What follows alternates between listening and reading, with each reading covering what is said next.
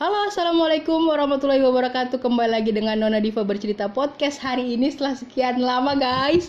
Aku ada utang podcast banyak sama kalian. Cuman untuknya hari ini aku menemukan uh, uh, jadi ceritanya hari ini aku menemukan tema podcast yang pas. Tapi aku sudah mau bahas lama nih sama temanku karena kebetulan dia uh, ngambil ekonomi Islam terus tesisnya soal produk halal. Ini aku mau bahas tentang syariah dan halal itu bedanya apa sih untuk produk ya? Uh, aku lebih mengebahas ini kan, apalagi tentang syariah dan halal itu orang sering salah tafsir sebetulnya. Padahal menurutku kalau syariah itu lebih ke uh, how to ya, karena dia hukum kan sebetulnya syariah itu kalau bahasanya kan syariah itu lebih ke hukum sih. Tapi kita tanya-tanya dulu deh sama dia, uh, kenalan deh, kenalan dulu sama dia, terus juga background S1-nya S2-nya dia di mana. Halo, di siapa di sana? Halo, ini Riva. Hai Riva. Diva dan Riva mirip-mirip iya. Diva. Nama-nama kita mirip-mirip deh. Kenal dulu Riva. Halo, ya, nama saya Riva. Uh, dia Diva udah dari pas kuliah. Iya, S1 ya. Uh, S1-nya sama bareng Diva. Mm -hmm. Terus sekolah lagi di Jogja. Uh, sama ekonomi Islam juga tapi ambilnya manajemen produk halal. Seperti itu. Oke oke oke. Menarik nih menarik. Uh, ringkas deh. Uh, maksudnya nah, produk halal itu harusnya produk yang kayak gimana sih Rif sebetulnya? Secara secara tafsiran dan secara garis besar. Karena di luar sana kan banyak kayak orang berasumsi tentang kulkas halal, jilbab halal dan hal-hal hmm. kayak gitu. Itu kan itu kan jadi kayak fenomena tersendiri ya. Menurut Riva halal itu maksudnya kayak gimana sih Riva halal itu? Pertama halal itu kan berarti yang diperbolehkan. Betul. Uh, jadi uh, misalnya kosmetik halal, berarti kan kosmetik yang diperbolehkan. Yang diperbolehkan itu seperti apa sih? Ya tentu saja tidak ada hal-hal yang tidak diperbolehkan gitu. Uh, kosmetik ini kan masuk ke ranah apa ya? Termasuk juga makanan. Yeah produk makanan dan biasanya makanan, uh, sama obat seperti itu. Nah, yang dimaksud dengan halal berarti tidak ada uh, apa ya ingredients yang dilarang. Misalnya, pertama produk turunan uh, yang diharamkan. Misalnya babi, hmm. babi itu kan turunannya bisa gliserin, uh, lemaknya dan lain-lain. Terus juga misalnya kalau di makanan itu kalau yang dikonsumsi maksudnya misalnya ada uh, homernya seperti itu. Jadi kalau ditanya sebenarnya yang halal tuh yang gimana ya yang diperbolehkan, yang diperbolehkan apa? Yang tidak mengandung hal-hal yang sudah dilarang. Yang dilarang tuh jelas kalau di Al-Qur'an ada babi uh, binatang yang tidak disembelih karena apa tidak disembelih dengan uh, apa secara Islam. Kemudian darah uh, darah terus apa ya uh, bangkai dan lain-lain. ya, ada juga korban itu yang tidak mengandung itu. Hewan yang tidak berada hmm. di lautan yang di darat ya juga itu termasuk ya? Kalau nggak salah ya. Ya itu uh, misalnya itu lebih ke apa ya kan misalnya nih eh, nggak uh, nggak boleh makan kodok gitu hmm. misalnya itu sih lebih karena kodok itu eh, nggak uh, boleh dibunuh gitu loh kadang kan orang misalnya karena dia hidup di dua hmm. dua alam misalnya hmm. katanya sih apa darat dan laut tapi setahuku uh, selama aku kuliah itu ada hadis apa ya ya hadis kayaknya. Kenapa kodok nggak boleh? Ya karena sebenarnya kodok tuh nggak boleh dibunuh makanya nggak boleh dimakan gitu. Hmm. beda lagi misalnya cicak nggak boleh dikonsumsi karena dia harus dibunuh iya betul itu. jadi apa ya yang memang bukan bukan hal bukan hewan misalnya yang untuk dikonsumsi itu kalau tadi ada si, uh, ya basically. kalau yang syari tadi yang kita kita bahas tadi yang ada head, head tagline-nya kalau nggak salah tadi. Ada produk guys. Tadi aku lihat ini ada produk Syar'i Clean Clinic. Itu itu termasuk syari'inya how apa beda syari sama halal? Ini kan lebih orang biar orang-orang tahu nih syari ini apa halal sama apa gitu loh.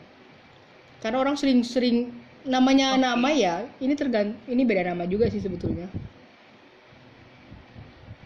Hmm, syari itu kan syariah, syariah itu kan hukum. Hukum, itu berarti istilah ini gampangnya. Payungnya tuh syariah karena syariah kan hukum Islam. Di dalamnya apa? Macam-macam salah satunya juga misalnya ya kita, uh, tentang halal hal seperti itu. Oke oke. Bedanya halal uh, sama syari, ya mereka itu satu di dalam satu gitu. Halal tuh di dalamnya syariah gitu. Kalau misalnya ada yang uh, klinik syariah seperti itu, apa? Klinik kecantikan syariah hmm. gitu, Div. Uh, itu tuh lebih kayak uh, seperti kayak menekankan apa yang di uh, prakteknya itu sesuai dengan uh, kaidah-kaidah uh, syariah hukum Islam gitu misalnya ya mungkin mereka apa tidak terlalu terbuka dan lain-lain gitu sih lebih ke kayak gitu ya oke okay. kalau itu gitu. kalau ini kan fenomena yang paling maksudnya fenomena itu yang paling banter ini yang kemarin sempat heboh itu antara hijab halal terus kulkas halal gitu-gitu hmm. ini gimana nanggepinnya sih sebetulnya Rifka? Hmm. Iya. Sebenarnya itu juga tantangan sih ya. Tantangan buat tantangan buat kita yang ya, paham betul, betul, untuk betul. menjelaskan ini. Betul, betul. Karena betul. Gini. Karena tuh bisa ya kul kulkas gitu. Gak usah kulkas. Air. Air halal, ada iya. label halal. Iya, Terus iya. pasti kan pada air tuh nggak ada babi-babinya sama sekali iya, gitu kan. Betul, betul. Terus tapi mereka nggak tahu proses di dalamnya misalnya uh, apa uh, air itu contohnya ya air itu kan melalui proses penyaringan betul, betul. alat menyaring itu mungkin teman-teman yang apa da, uh, dulu ingat kita tuh waktu SMP itu kan uh, praktek suling air itu hmm. misalnya dari ada tanah kerikil apa terus ada juga arang dan lain-lain nah uh, alat filtrasi itu selalu ada uh, arang yang digunain. Nah, arang tuh ada bisa bisa pakai arang dari uh, mungkin kayu atau pokoknya yang nabati gitu, atau bisa dari tulang babi gitu. Okay, okay. Dan kebanyakan uh, alat-alat seperti itu tuh kan impor gitu. Jadi misalnya nih uh, auditor datang gitu ya, dilihat mereknya tuh apa, alatnya, alat sulingnya. Terus habis itu dilihat dong ini dibuatnya dari apa dan lain-lain kalau misalnya ternyata arangnya dari tulang babi gimana iya, iya, kan iya, najis gitu kan nah makanya itu uh, harus dipastikan kalau peralatan yang digunakan itu uh, ya nggak ada ininya nggak ada apa? Nggak ada, ada produk turunan ya? dari ya. yang dilarang gitu. Betul, oh, betul, saya gitu. Terus misalnya kayak kain gitu. Kan ada apa? Uh, kayak jilbab halal jilbab halal. Jilbab halal iya. uh, uh, yang aku tahu itu misalnya jenis kain gitu. Biasanya kan kita bis apa ya? Kita familiar dengan poli-poli gitu, poli apa, polyester apa segala macam gitu. Itu kan jenis kain kan. Poli itu tuh berarti dia tuh turunan dari lemak. Dan lemaknya yang dipakai tuh lemak apa? Kita kan nggak tahu. Itu yang harus dipastikan kalau misalnya impor nih, impornya dari Cina misalnya, ini bukan bukan mendiskreditkan atau apa, betul, tapi betul. Uh, mainly di sana pasti pakai yang cari yang murah, apalagi kalau nggak itu, gitu kan? Itu sih yang uh, misalnya kita ternyata pakai yang dari poli-polinya itu turunan-turunan lemaknya itu dari lemaknya yang haram itu kan juga kalau misalnya babi kan najis gitu sih. Ntar kita pakai ternyata yang kita pakai uh, kain mukena yang kita yeah, pakai betul, ternyata betul. dari uh, bahan-bahan poli-poli yang yang turunan lemaknya babi misalkan ya gimana dong salatnya jadi kalau mau dilihat secara garis besar sebetulnya berbicara halal haram itu apalagi tengah kondisi yang serba ekspor impor ya. Maksudnya kita Indonesia ini jarang jadi produsen. Hal satu hal yang kalian tahu itu Indonesia itu jarang jadi produsen. Kalaupun jadi produsen dia jadi jarang barang jadi. Seringnya barang setengah jadi ya kalau kalau orang-orang tahu ya. Rakit, kita ngerakit doang iya, kita di sini. iya betul betul. Semua kayak kayak tapi kalau Cina misalnya aku sebut merek karena memang memang dia salah satu industri yang besar ya saat ini ya salah satu industri terbesar saat ini ya. Mereka punya semua dan mereka dari barang setengah jadi sampai jadi ada gitu kan. Sementara kita itu sebagai warga Indonesia itu jarang punya barang langsung jadi ya Rivia kalau melihat industri sekarang. Palingnya setengah jadi atau jarang aku ngelihat uh, uh, yang setengah jadi. Mungkin kalau make bahkan brand-brand make up pun setauku kalau lihat dari influencer influencer sebetulnya mereka cuma kayak mereka pengen warna ini hasilnya ini mereka ke pabrik ini cocok jadi gitu kan. Kalau mau lihat yang aku hmm. lihat dari influencer influencer. Jadi jarang ada orang memikirkan hal-hal teknis gitu loh. Hal-hal uh, yang sangat teknis. Salah satu brand dan menurutku salah satu brand yang cukup aku segani saat ini adalah Wardah menurutku Rif untuk brand kecantikan ya terkait itu ya. Karena mereka Hmm. mereka memang brandingnya dari hulu ke hilir benar-benar mereka punya gitu loh. Mereka punya dan bagusnya mereka nggak IPO coba. Ini yang bikin aku salut ya. Buat Wardah pemilik Wardah aku shout out banget karena dia nggak mau IPO gara-gara em, dia tidak mau membesarkan pemilik modal. Karena kasihan sama eh, karena dia lebih memintingkan kelua- eh, karyawannya kan itu shout out banget sih sama anunya Wardah itu kalau pernah dengar Ada loh buku ininya, buku buku penulis ya? biografi. aku mau Ya, aku mau rencana beli sih tapi belum sih aku baru aku aku udah Ada pernah dengar free. Mereka tuh sempat free ini di free untuk apa? e-book ya. Aku lupa oke. kayaknya aku pernah subscribe gitu tapi nggak tahu di email. kalau aku ada mau aku mau ya. Nanti aku share. Tapi aku Hmm, agak malas kalau baca via email itu aku agak agak malas sebetulnya. Oh. Balik lagi. maksudnya eh, ini aku heran sebetulnya Rif. Eh, ketika kita ngomong produk halal haram sebetulnya kita market terbesar di dunia. Seba- harusnya ya kita sebagai market terbesar. Hmm. tapi kenapa ya? Eh, apa ya? Ini kan tapi di sisi lain produsennya agak apa-apa diharamno apa-apa diharamno maksudnya apa-apa nggak halal apa-apa nggak halal. Kan dan s- ada sering ngomong kayak gitu. Terus banyak juga produsen itu kayak keluar-keluar Hmm. eh like gini kita ya nggak maju-maju gitu loh. Karena terlalu terlalu banyak apa-apa diharamkan. Padahal ada yang bilang juga padahal ya selama itu nggak tidak mengandung hal-hal yang ha- tidak mengandung haram ya berarti dia halal gitu kan. Ini padahal kan batas halal haram itu kan sebetulnya agak tebel sebetulnya. Menurutmu batas halal haram Jelas. Karena yang dilarang itu sedikit loh. betul betul Kita bisa betul, klasi- klasifikasiin gitu. betul betul Cuma ya memang pertama eh, gini. Biasanya tuh ya kan kita semua di, di Indonesia nih ya. iya betul Kita mayoritas muslim. Mm-mm. Ki- Ya yang bikin muslim. Yang masak misalnya muslim. muslim betul Terus nggak halalnya dari mana gitu. Kan Betul. banyak yang kayak gitu. mm, banyak yang bilang gitu memang Terus, oh, oh, oh, oh. terus misalnya lagi, hmm, ya itu, jadi awarenessnya itu, awarenessnya tuh ya rendah gitu loh. Bukan Betul. jadi budaya kita untuk Betul. mengetahui apa yang masuk, apa yang masuk ke, apa yang kita konsumsi, apa yang Betul, kita betul, pakai gitu. betul. Kita tuh lebih ke bagus enggak gitu. Iya. Tapi, Betul. eh ya enggak sih? Iya, masuk kita nggak punya budaya misalnya kita tanya misalnya kita tanya ini pakaiannya impor.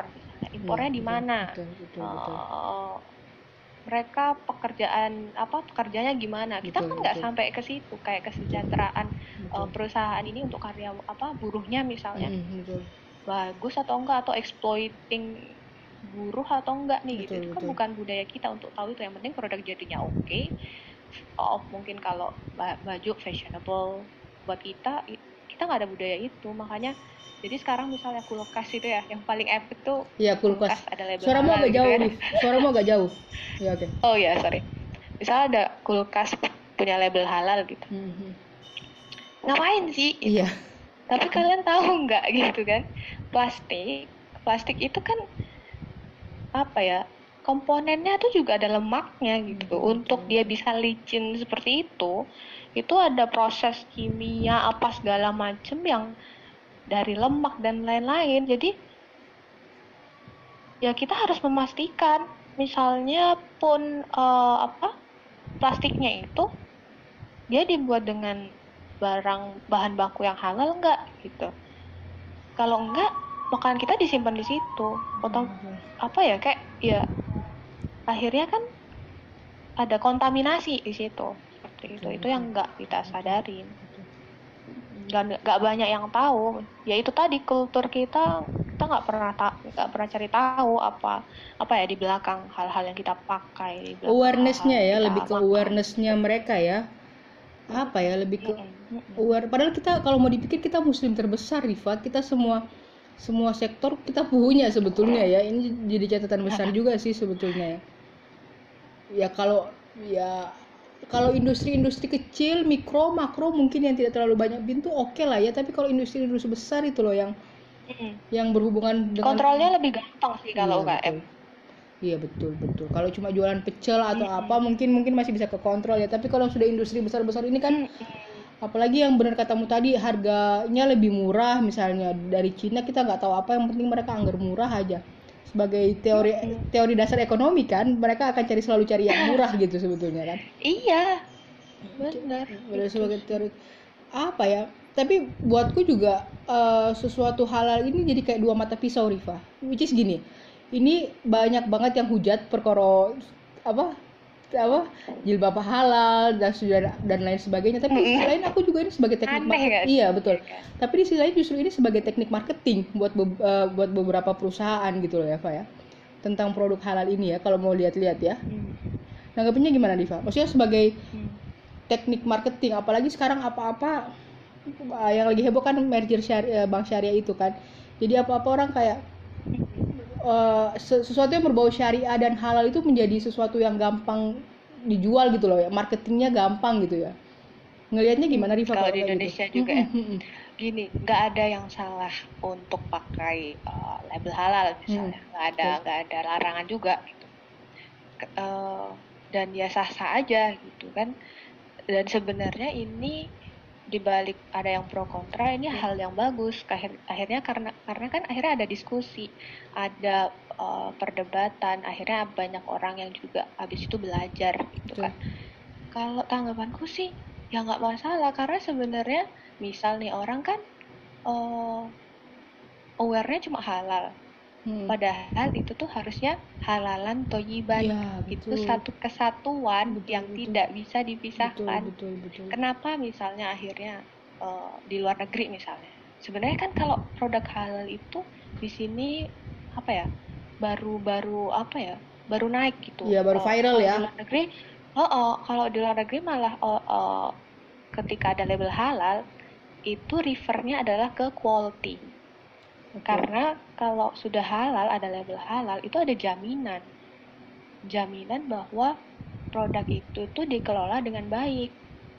Misalnya kalau daging disembelih dengan cara yang baik diproses dengan cara yang baik. Jadi kalau di luar halal adalah kualitas terbaik gitu.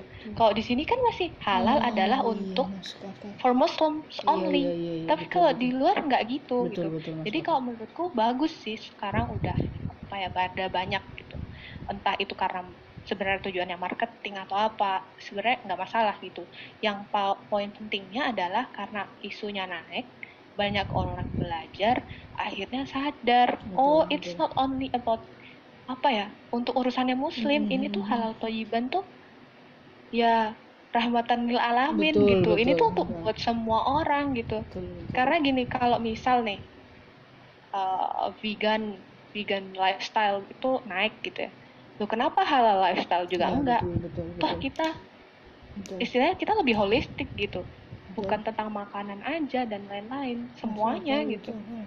Dan kalau kita apa ya, omongan ini terus rame di masyarakat, banyak yang belajar, awareness-nya naik, pengetahuannya naik. Jadi Hmm. akhirnya ya awalnya mungkin karena marketing, jadi marketing gitu ya misalnya. Betul. Siapa tahu beberapa tahun ke depan shifting value. Iya. Orang pilih halal karena ya ya mereka sadar i- Betul. ini halal tuh halalan toyiban, ini tuh tentang kualitas seperti itu sih. Menarik. masalah sih kalau Menarik sih tadi kata-katanya ketika vegan naik, kenapa nggak halal naik ya? Sebetulnya karena vegan itu kan Iya. famous karena eh, karena aku sekarang lagi diet, Rif. Jadi aku tahu tentang Oh, hitungan oke. kalori gitu kan. Jadi aku lagi aku menerapkan diet lagi gitu-gitu kalori kan. Dan aku tahu kenapa vegan diminati banyak orang karena dia bikin full full feel itu makanan-makanan serat berprotein tinggi itu banyak di vegan dan mereka bisa makan banyak enak dan sehat tapi tetap tetap rendah kalori gitu loh ini kan kalau kita balikan ke produk halal juga ini kan kayak mereka bisa menikmati hal-hal yang enak tapi no worries gitu loh. Apalagi kan kita ngomong halal atau iban di hadis nabi kan kita dilarang makan berlebih-lebihan misalnya kan atau uh, beberapa barang kita juga justru kalau kita ngomong halal atau iban beberapa hadis menyuruh kita untuk rapi untuk lebih untuk lebih rapi dan lebih sehat istilahnya kan kalau kita mau kita berbicara halal atau iban ke makanan ya. Karena berhubung sama sama vegan tadi. Menarik sebetulnya. Itu Hmm. itu itu oke juga sih sebetulnya karena kalau nggak salah Hmm. kalau Yahudi itu punya namanya kosher ya kalau Yahudi itu ya kalau nggak salah itu Kosher. kosher ya itu Kosher. itu juga menjadi salah satu fenomena walaupun nggak Jewish itu mereka tetap makan sebetulnya karena uh, mereka ada beberapa Mm-mm. pantangan juga sebetulnya mereka juga nggak bisa ba- babi ya kalau nggak salah mereka nggak bisa babi ya Jewish itu nggak bisa babi Nggak kan? bisa. iya betul nggak betul sebenarnya nggak makan nggak makan babi Hmm, oke oke oke. Dan crosser itu cukup apalagi di penerbangan ya, di flight-flight itu kan mereka punya menu khusus untuk untuk crosser ini ya. Aku nggak tahu deh kalau di penerbangan internasional di luar ke negara-negara Islam mereka punya menu khusus halal nggak? Aku nggak tahu ya. Cuman kalau ke penerbangan penerbangan yang dekat sama Muslim, mereka pasti ada menu-menu halalnya. Tapi kalau nggak tahu di luar luar luar itu. Itu jadi value added juga sih sebetulnya. Tapi berapa lama sih Div, eh, Rif kalau kira-kira halal halal eh, value ini akan menjadi value yang lebih dari sekedar halal misalnya mereka akan berbicara soal kesehatan mereka soal berbicara soal keamanan eh kenyamanan dan lain-lain sebagainya. Kalau dilihat-lihat apa fenomena ini akan cuma berkutat di halal haram aja misalnya atau akan ada menjadi unsur mark, eh, laba di situ unsur keuntungan lain di situ? Eh, dilihat lagi gimana ini apa ya eh, marketnya akan besar atau enggak Eh, ini ma apa dijadiin opportunity atau enggak Setauku sekarang kalau di Indonesia, karena sekarang sebenarnya di dunia ini apa ya produk-produk halal yang ada di berbagai negara itu dinominasi Malaysia atau enggak Thailand atau Oh. bahkan misalnya kalau daging itu Australia gitu kan. Oh. Nah, kalau sekarang di Indonesia setauku itu eh, sedang membuat namanya cluster halal, cluster industri halal itu kan. Setauku tuh ada di Jawa Barat, nanti juga mau ada di Batam. Jadi memang sebenarnya niatnya kalau dari apa eh, pemerintah itu ada untuk membesarkan industri ini gitu. Kalau memang ya kita misal kita kita ma- masyarakat biasa itu kan sebenarnya kadang terbawa oleh settingannya mau dibawa ke mana. Kalau misalnya industri ini dilihat potensial, ya otomatis ini akan terus naik gitu. Dan kalau dibilang apa ya, kalau waktunya sih, aku sebenarnya nggak nggak nggak tahu apa berapa lama ini akan uh, ada apa shifting value. Cuma ya itu tadi informasi sekarang bergerak lebih cepat Iya, betul. eh, opini-opini juga semakin cepat gitu. Dan apa sekarang tuh dunia tuh borderless gitu. Iya, jadi sepakat. mungkin apa value value yang di sini bisa tembus ke apa dunia yang di, di barat di timur gitu. Jadi mungkin orang akan misalnya nih kalau di barat gitu ya value halal itu adalah tentang quality gitu. Siapa tahu itu akan nular ditularin mereka ke kita gitu kan. betul, betul. kita nggak tahu. Jadi ya tergantung ininya lagi sih. Mm-mm. seberapa kencang ini bakal seberapa dinaikin. seberapa kenceng ya. Maksudnya ini juga efek pemerintah juga ter- termasuk kita sebagai calon ca- eh, sebagai sarjana sarjana ekonomi Islam sis gitu kan? Yang harus soalnya misal misal di Thailand. Thailand tuh kan iya betul. Ah, itu mereka tuh coba cari di mereka tuh ekspor ininya ekspor produk halal ya kenceng iya termasuk make up kan loh kita mereka ke- make up halal Iya. Te- mereka tuh, udah punya klaster yang apa ya? Klaster yang di Indonesia Hmm. baru rencana dibikin gitu. Kan Iya, telat benar, sih benar sebenarnya. Cuma ya nggak ada yang telat sih. Yang penting niatnya aja, yang Iya penting niatnya aja. masuk akal sih Vim. Gak ada yang telat guys sebetulnya guys ini buat netizen di luar sana gak ada yang telat iya sih menarik menarik menarik menarik menarik jadi memang kalau kita ngomong halal haram halal haram itu kan sebetulnya apa ya? Eh, aku lebih ngeliat kayak tanggung jawab. Aku tuh susah ke, ke- aku lebih bisa ngomong soal riba dan bunga ke orang-orang sebagai sarjana ekonomi Islam Iya. daripada susah, susah daripada emang, ngomong halal haram. Karena potensinya Susah, iya susah iya sekali. betul betul betul. Jadi kayak Sensitif. betul betul. Jadi kayak apa ya banyak kayak orang ber- banyak step-step terlalu lebih banyak stepnya loh daripada kita ngomong soal riba soal dan kalau misalnya kita ngomong riba ini kita masih bisa pakai cara-cara yang lebih masuk akal ya. Cuma kan kalau soal halal haram ini kan kok masa kulkas haram kok sampai segitunya? Apalagi kan sekarang lagi Hmm. marak soal vaksin kan.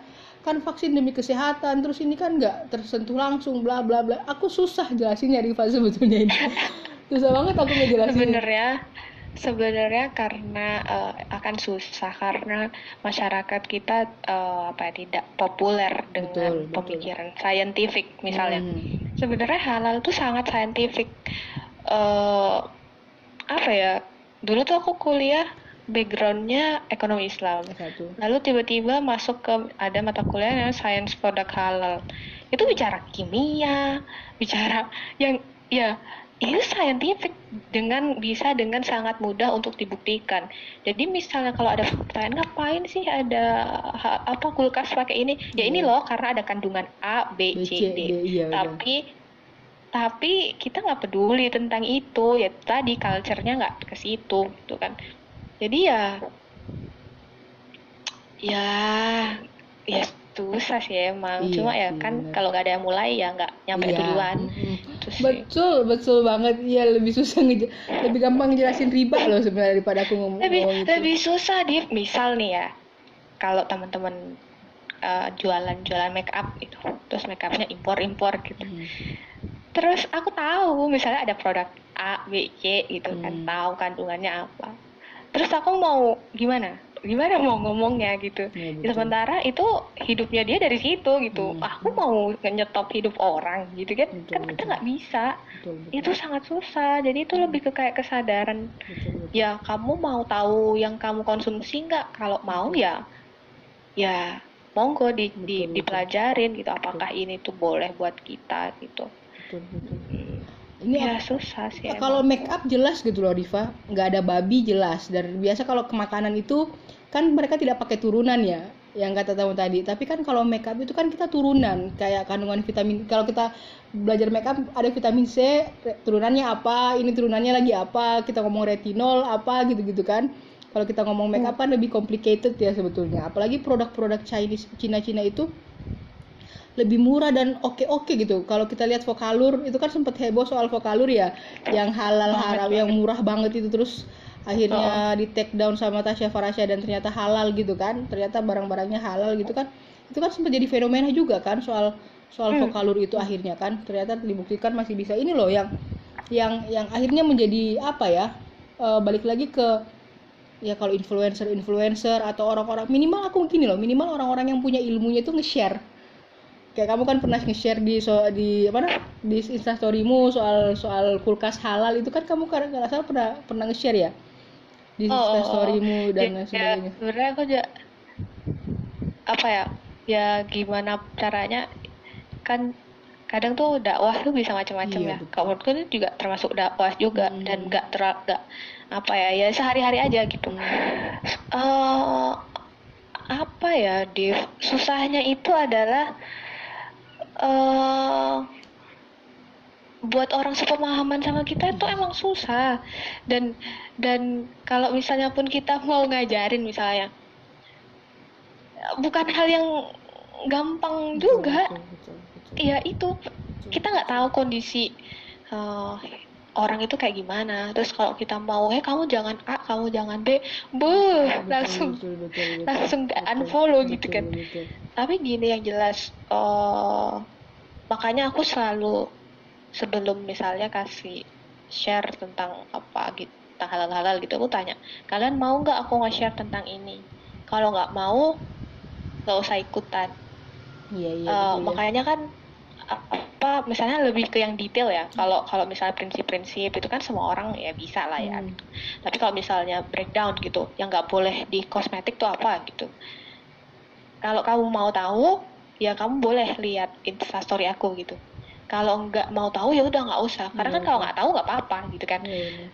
ya udah kalau kamu tahu ini loh yang yang perlu diperhatiin tuh misalnya gliserinnya terus misalnya kalau kamu ini uh, ada apanya apanya gitu. Jadi ya itu emang tergantung Iya teman, ya gimana ya susah, iya, susah banget. Aku paham betul ya. Susah. Aku paham, aku paham, aku paham. Aku aku ini bikin podcast ini aku sebetulnya agak-agak menghindari hal-hal yang berbau terlalu sensitif sebetulnya. Tapi kalau di sisi hmm. di sisi lain aku ngerasa perlu gitu loh ngebahas tentang sisi ini itu. Jadi aku podcastku memang suka random, tapi ya menurutku juga perlu. Kita nggak bisa menyenangkan semua orang, apalagi ya ilmu ekonomi Islam itu kan luas banget gitu kan kita ngomong kamu ngomong halal sampai ke produk-produknya belajar kimia. Maksudnya aku sekarang lebih ke bisnis Islam juga. Kita aku harus belajar tentang tentang produk sedetail-detailnya. Apalagi aku lagi ngejalanin bisnis kecil-kecilan kan sekarang. Jadi memang susah kita kita ngomong itu gitu kan. Apa ya kadang pengen cuap-cuap rasanya kadang-kadang ngomong kayak gitu. Maksudnya tapi kadang takutnya pengen, nyakitin. pengen keluar semuanya ya Dit? iya kadang-kadang pengen benar benar. Gemes aja kita gemes gemes aja soal-soal itu. Jadi tuh kayak terlalu banyak terlalu banyak filter akhirnya. Iya, iya, misalnya materi yang mau dikasih 10 iya bisa jadi 5 4 betul, doang betul, betul, betul. susah. Susah banget susah banget. Apa ya jadi kayak aku nganggap bukan beban sih lebih ke kayak aku cari win-win solutionnya biar bisa dipahami orang. Apalagi produk halal haram ini kan tentang mata pencarian orang juga kan sebetulnya. Ini kita ngomong soal orang-orang di luar sana yang yang berada di industri itu sebetulnya kan apalagi kalau kita ngomong produk halal haram kan pasti kita bakal nyebut merek bakal apa segala macam. Ini kan jadi hal yang sensitif sebetulnya tentang produk halal haram. Apa gini Div kalau gitu eh, menurut Riva selain banyak-banyak membaca ya dan aku nggak yakin orang-orang bakal bakal sedetail itu ya ada tips lain nggak sih sebetulnya buat kita lebih aware soal halal haram? Eh, tips biar aware. Hmm. Kamu adalah apa yang kamu makan. Oke masuk jadi istilah gini loh Ka- ka- kamu gini kalau yang kamu konsumsi yang kamu gunakan adalah hal-hal yang terbaik yang diperbolehkan yang sesuai syariah gitu ya. Hmm, ya kamu akan dapat hal yang terbaik juga gitu betul loh. betul Kok- betul. gini misalnya gini ya. Misalnya kita bandingin Hmm. antara orang yang vegan. Vegan itu kan dibalik tentang kalori dan lain-lain itu eh, tentang value. Value dia untuk tidak mem- membunuh Membunuh. apa memakan yang dibunuh seperti itu. Itu kan value. Dan ya mereka kuat terhadap value itu. Nah kalau kita sebagai muslim kita punya ini tuh halal halalan toyiban itu tuh holistik. Kalau kalian belajar tentang supply chain mulai dari farm to to to plate gitu ya Mhm. dari A sampai Z itu ada tuntunannya. Dan ketika uh, produk itu ada labelnya halal mereka uh, telah melewati tuntunan-tuntunan apa step-step yang diperbolehkan gitu. Jadi alangkah baiknya kalau kita memberikan yang terbaik untuk diri kita sendiri. Betul, itu sih lebih ke kesadaran saya mau memberikan yang terbaik untuk diri kita. Kita konsumsi yang terbaik yang sesuai dengan uh, syariah keyakinan kita gitu. Jadi ya kalau ya mau nggak mau tuh balik ke diri kita sih. Ya ya oke oke mau oke. balik ke kesadaran oh, kita mau nggak kasih yang terbaik buat kita gitu. Karena ujung-ujungnya nih misal nih kan awal-awal kenapa kita nggak boleh makan babi? Oh, karena babi ada apa uh, cacing pita ya cacing pitanya pita gitu. Oh, terus tiba-tiba teman kelasku tuh kan ada uh, orang asing gitu. Uh, nggak ada sekarang. Uh, sekarang daging babi mah udah clear nggak ada cacing pitanya gitu. Iya. Terus apa boleh kita makan? Kan enggak. Iya. Ini kan tentang keimanan, keyakinan juga kan. Mhm. Ujung-ujungnya itu. Ujung-ujungnya tentang ya kita iman 100 apa ya? tentang iman, Iman, gitu. itu tentang iman Heeh, gitu dan yang kita yakini itu pasti yang terbaik buat kita kan gitu. Iya, betul. uh, iman Islam dengan segala tuntunannya yaitu yang kita yakinin Betul, ya betul, yaitu yang kita jalanin karena betul. Islam is beyond religion it's way Iya, of betul. life gitu ya hmm, Jadi- aku sepakat banget kalau it is way of life ya kenapa nggak kita menjalankan sesuai apa yang yang yang yang sudah ada? Sangat rigid kok. Maksudnya ya kayak Hmm, detail banget di Islam itu. bahkan misalnya halalan toyiban itu bukan cuma produknya caranya juga.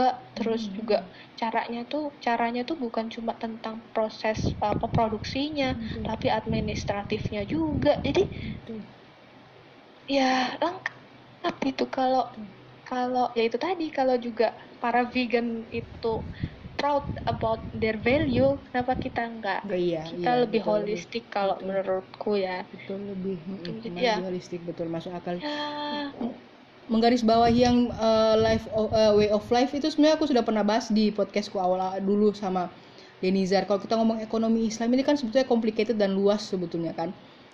Hmm. Complicated dan luas. Tapi aku selama akhirnya pas kerasa banget sih sebetulnya pas turun ke dapil sempat jadi kan aku sempat nyalek itu kan turun ke dapil terus itu kayak ngerasa kayak ya ya harus kita rubah bukan teknik apa-apanya bukan teknik bukan cuma teknik marketing teknik keuangan apa keuangan kita nggak bicara gitu kita lebih bicara way of life gitu loh kalau kita mau ngomong mau ngomong ekonomi Islam lebih tepatnya. Maka aku cukup aware sama hal-hal yang berbau halal haram misalnya. Justru aku lebih aware daripada riba ya sebetulnya.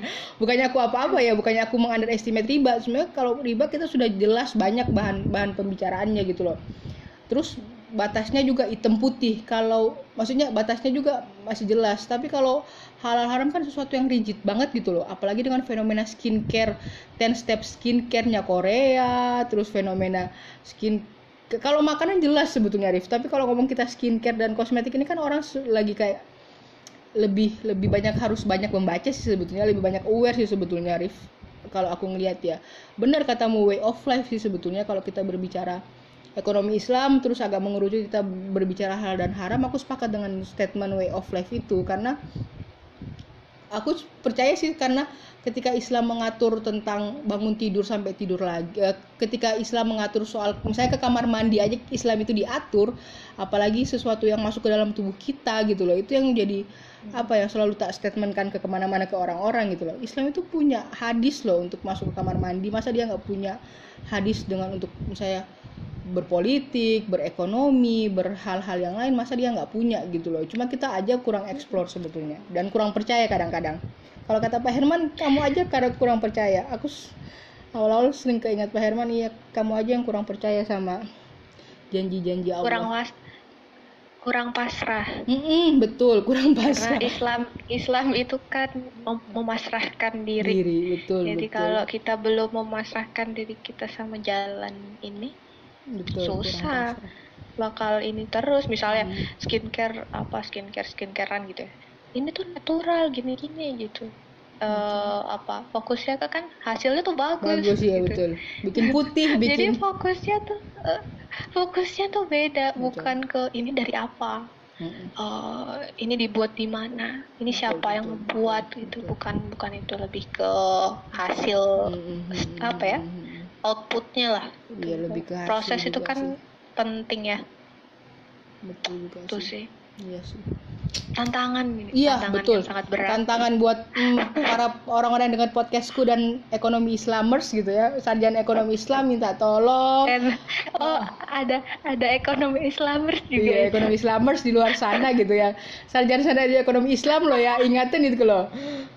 Kita cuma kurang percaya. Kalau kata Pak Herman kita kurang percaya dan kalau kata Riva kita kurang ikhlas aja kurang pasrah gitu. Tantangan sebetulnya Riva. Tantangan banget sebetulnya maksudnya tantangan terbesar tantangan terbesarku adalah menyampaikan apa yang aku tahu tanpa menyakitin banyak orang. Tantanganku sebagai ekonomi Islam ya apalagi aku bentar lagi insya Allah aku bakal jadi magister ekonomi Islam. Besar banget tantangannya untuk menyampaikan apa yang kita tahu tanpa menyakitin orang dan nggak so tahu. Apalagi isu isu misalnya isu halal haram ini kan sesuatu yang sensitif gitu kan. Alah ngono aja mbok mbok mbok berat-berat no. Pasti kan ngomong statement kayak gitu alah enggak enggak wah kak gitu. Pasti halal kayak gitu kan.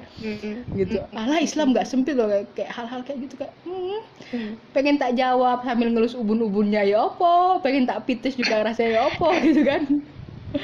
Nggak usah jauh-jauh nggak usah jauh-jauh ya. Misal uh, pas kuliah itu kan aku selalu ada ini apa praktek lapangan gitu hmm. gitu kan banyak hal-hal yang bikin apa ya Emosi. misal makanan ya habis praktek habis praktek lapangan itu aku, aku sangat ini apa jangan-jangan ini apa jadi kayak horor gitu karena oh, iya.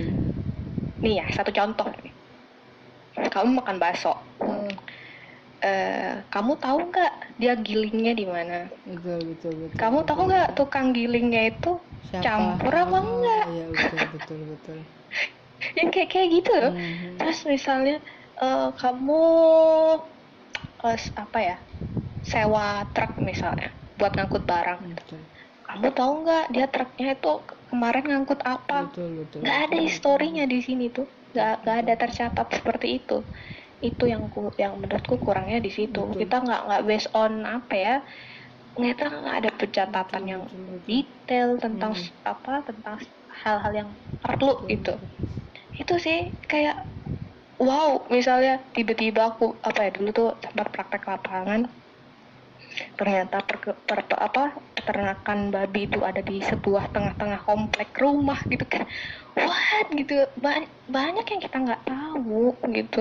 Dan kita nggak mau cari tahu. Iya benar terus benar. misalnya yang bawa apa ya truk-truk yang bawa oh, oh, oh, babinya gitu misalnya ya yang yang yang punya tuh bilang mbak platnya jangan diliatin ya gitu nanti ini takutnya nggak ada yang menyewa lagi gitu wah gitu ya kita nggak tahu Hmm. guys Padahal kalau mau dibilang kan bisa dibersihin sebetulnya kalau dia pernah dibikin dilewatin babi ya. Harusnya masih bisa di kalau orangnya paham sebetulnya nggak masalah kalau dia masih bisa Mm-mm, dibersihin. mm-mm, Cuman sedikit orang yang paham tentang hal itu.